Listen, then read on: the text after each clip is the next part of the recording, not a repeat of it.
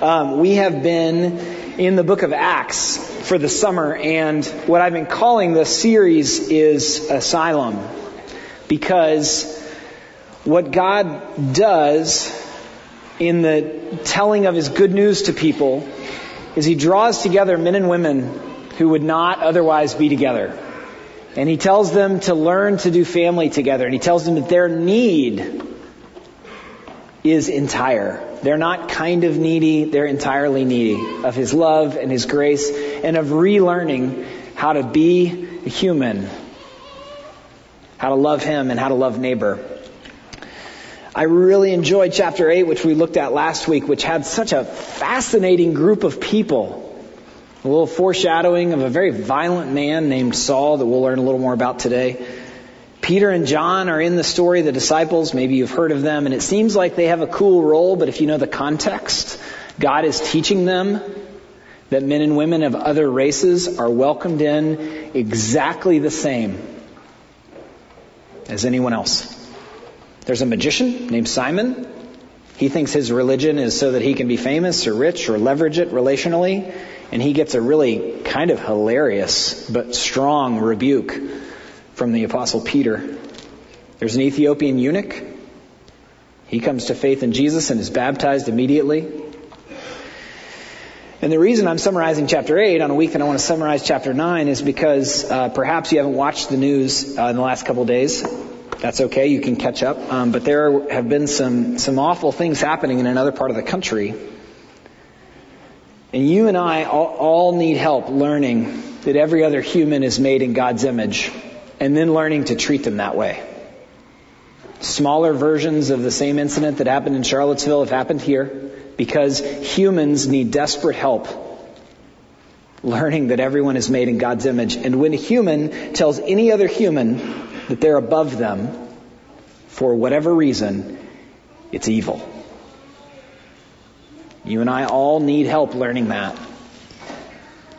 But I wanted to say that kind of clearly from the pulpit because it overlaps a lot with Acts chapter 8 and Acts chapter 9 and because it's on some of our minds. This is one of the reasons that the church exists. To make much of the good news that because of the work of Jesus we're reconciled to the Father and then to teach us how to do humaning learning that no human is above any other, learn how to love each other, forgive one another. And so it makes me happy that before any of that happened, sermon title was Learning to Hug Our Enemies. It's what Christians do. I watched this British comedian a couple of years ago and he was mocking Christians. And uh, he said after the show or during the show, one of the guys was like, You wouldn't do that if I was Muslim. And the guy was like, You're right. What are you going to do, Christian? Forgive me?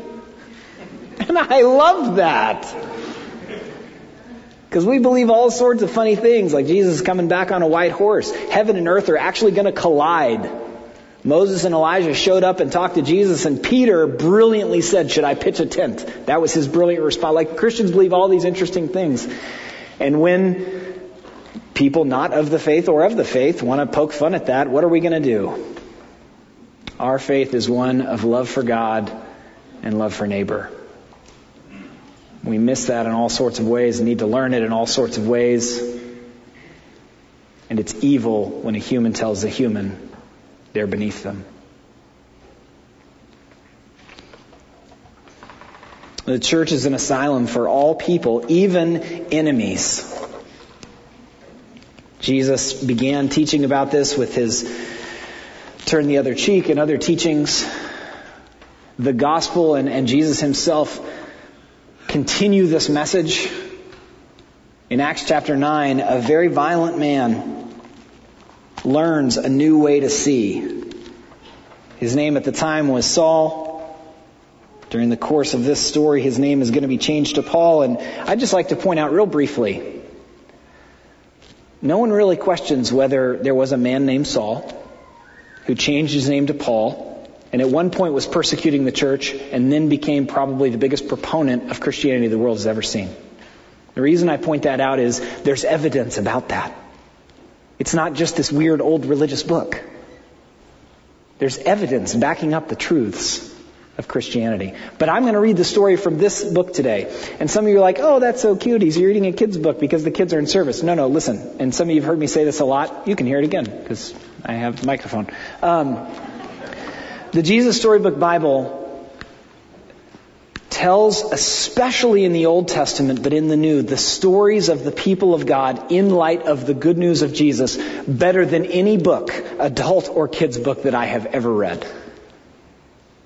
Years ago, I bought my mom a, a, really excellent book by one of my seminary professors when she asked to understand the Old Testament better, and she did never touch it. And then I referenced this, and she asked for a copy, and she read it cover to cover like three times. And she wept, as I have repeatedly, because it tells the story of God's pursuit of his people excellently.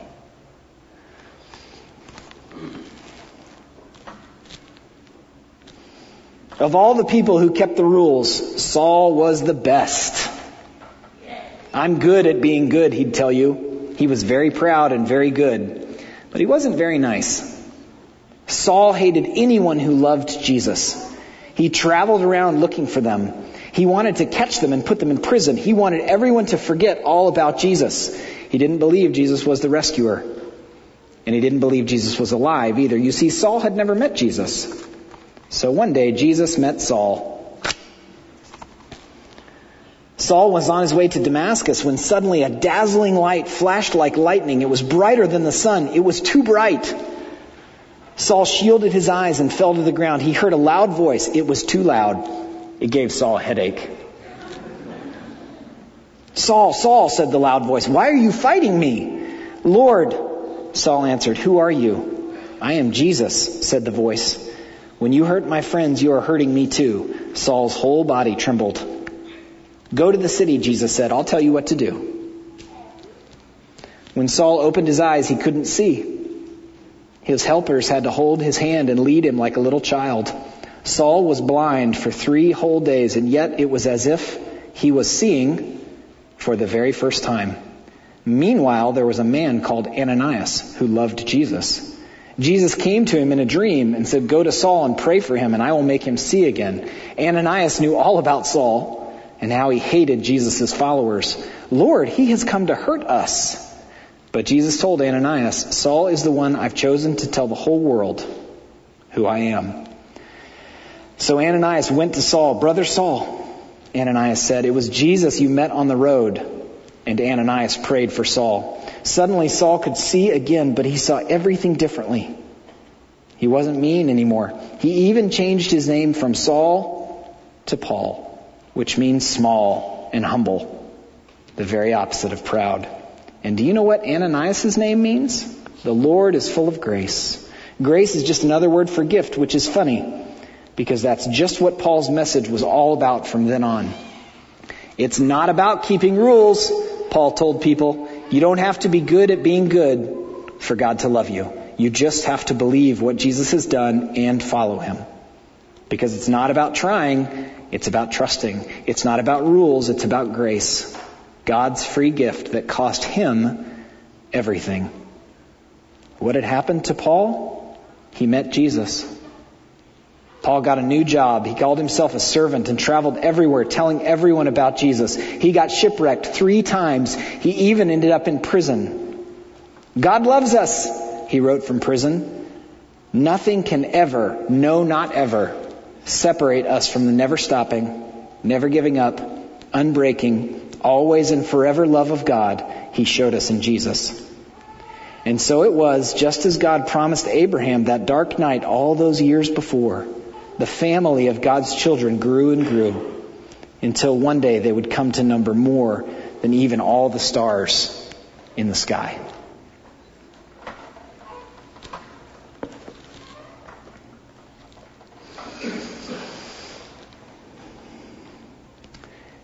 What we do on Sunday mornings um, is typically called corporate worship and the ministry of the Word. And when we take communion and when we get to witness a baptism, and when we've had a whole week of five and eight and 88 and 62 year olds making hand motions and praising God, the ministry of the word has been very present in this place. And so I don't sense the need to preach too much longer, which I like to do, but I'm not going to do today because you have been recipients of the ministry of the word in various ways. And we're going to do one thing that we don't normally do during a sermon. We're going to watch the day camp video. And some of you like still don't actually even understand what day camp is. You saw a lot of hand motions, you see a lot of flags, and you're like, I guess that's cool. Um, young men and women praised Jesus here. And young men and women who don't know Jesus had fun here. And we had 80 year old and 60 year old and 40 year old and 20 year old and 15 year old volunteers doing the same thing. And it was a good week. I'm thankful that uh, we got to look just a little bit at Acts 9. I'm thankful that you got to see a baptism of two beautiful girls. I'm thank you that whether you were, I'm thankful that whether you were at day camp or not, you saw that kids had fun here because of Jesus. Um, a lot of adults too, whose knees and ankles probably hurt even more than mine. But it was so worth it. Those things are the ministry of the word just as much, if not perhaps more sometimes than a sermon. And I want to say uh, briefly something I said about a month ago and something I was trying to allude to earlier with Acts chapter 9 and something I said to the junior high and senior high kids that I had for devotionals um, my wife was cheering just for that one little shot of me. Thank you. All of that evidence in the book of Acts is supposed to remind us today, what if it's all true? All the things that Dan mentioned in his prayers about Jesus coming to earth, dying, and then rising again. All the things that I mentioned as I was baptizing those beautiful girls. All the things that the speeches of the book of Acts summarize. What if they're true? if they really happened, then what that means, if you're a follower of Jesus, is that you are known by God and loved. It means you are fully found in Him. It means He likes you. You know why I say that? Because Jesus had so much fun with His friends that He was accused of being a drunk and a glutton. And I think that's because He loved His friends so much that He was accused of that.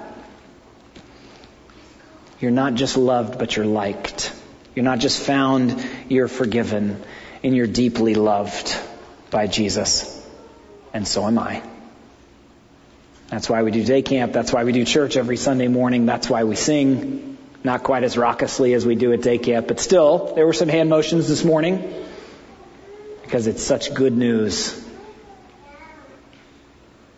that followers of Christ are known and loved, liked and forgiven and found in Him what the kids sang every day and what they were singing when they put those crowns on the throne. That's not my chair, Jesus' chair, right?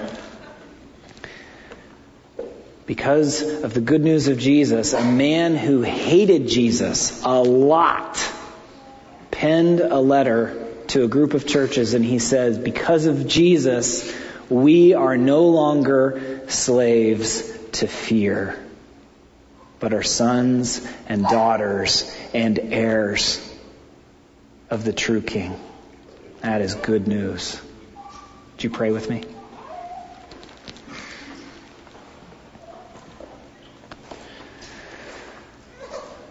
Father in heaven, we thank you that you are a good Father.